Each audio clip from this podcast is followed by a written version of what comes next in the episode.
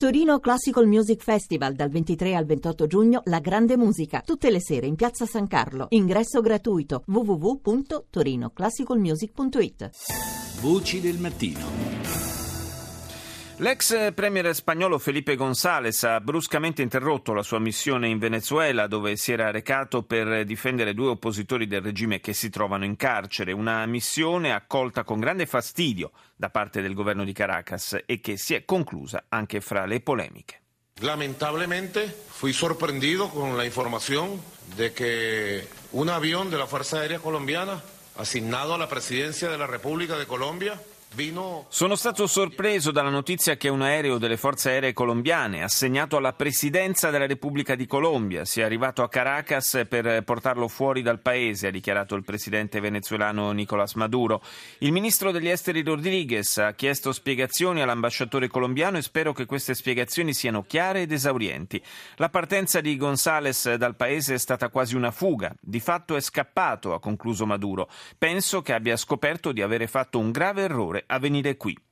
Do il buongiorno a Nicolò Locatelli, editor del sito online di Limes ed esperto di America Latina. Buongiorno Locatelli.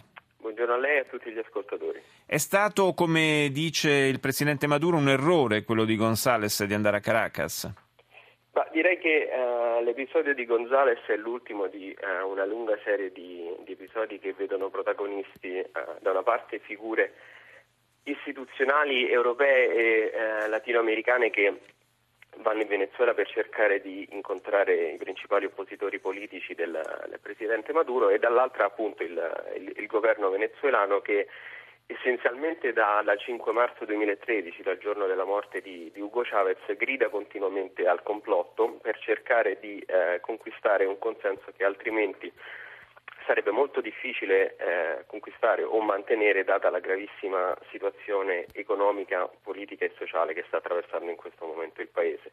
La, poli- la polemica in sé con, uh, con, la Colombia, per esempio, non è la prima. Eh, Maduro ha accusato più volte eh, la destra colombiana oppure anche direttamente il, il governo del presidente Santos mm. di partecipare a tentativi di colpi di Stato in una sorta di grande alleanza che vede coinvolti anche eh, gli Stati Uniti e naturalmente la, la destra venezuelana o l'opposizione che, che il Presidente de, definisce eh, fascista. Quindi... Sì, la stessa Spagna è stata apertamente accusata dal, nei mesi scorsi da Maduro di sostenere azioni volte a rovesciare il governo.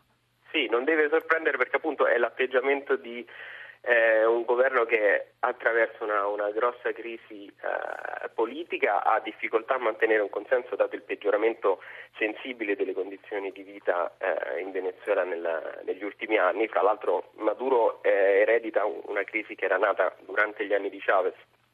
La differenza è che Chavez aveva un carisma tale da eh, imporsi diciamo, sulla, sulla scena politica e poteva beneficiare di un prezzo del, del petrolio che è la principale certo. risorsa del, del, Venezuela, oltre un quarto del bilancio e quasi la totalità dell'export venezuelano è legata all'oro nero, dicevo poteva beneficiare di un prezzo del petrolio particolarmente alto almeno fino alla, allo scoppio della crisi finanziaria statunitense del 2008, ciò permetteva una, una spesa sociale molto forte, cioè, tra l'altro è stato il primo a dare una, una priorità alle, alle classi più umili venezuelane che grazie a lui hanno avuto accesso magari per la prima volta a un'abitazione, all'istruzione, alla sanità, tutte sussidiate dal, dal governo.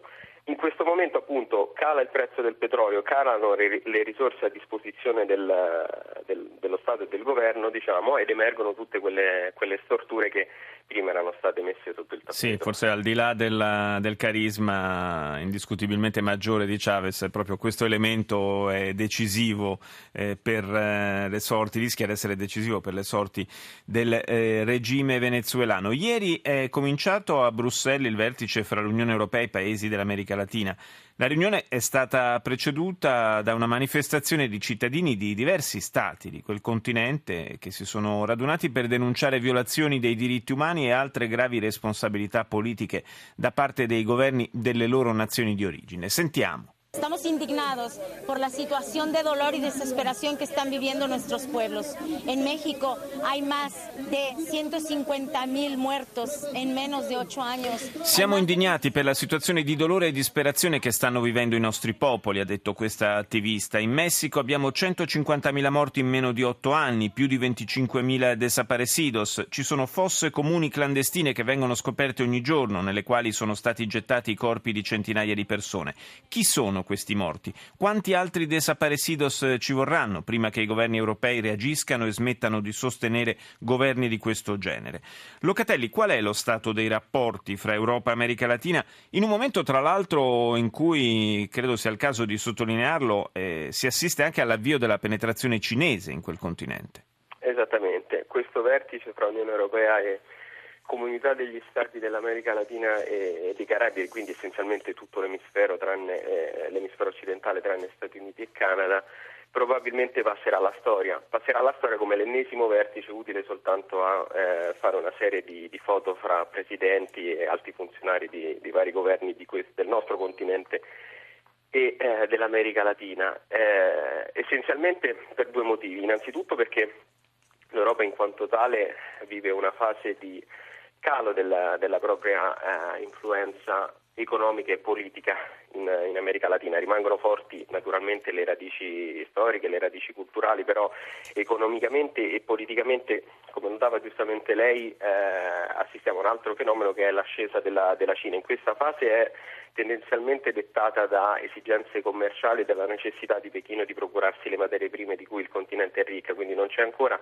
un fortissimo valore eh, politico nell'avanzata di, di, Pechino nel continente, anche perché non ha la Cina in questo momento nessun interesse a mh, scontrarsi con gli Stati Uniti sì. in quello che, che Washington eh, considera, anche senza dirlo, senza dirlo più, il suo, il suo giardino di casa.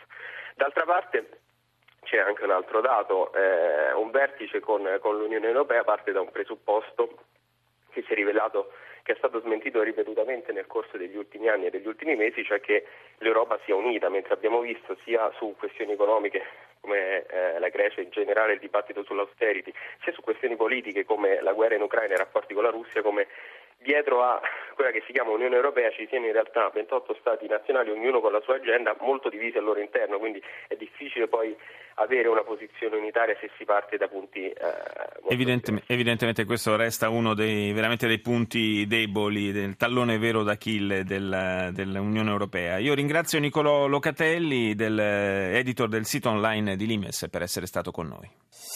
Voci del mattino.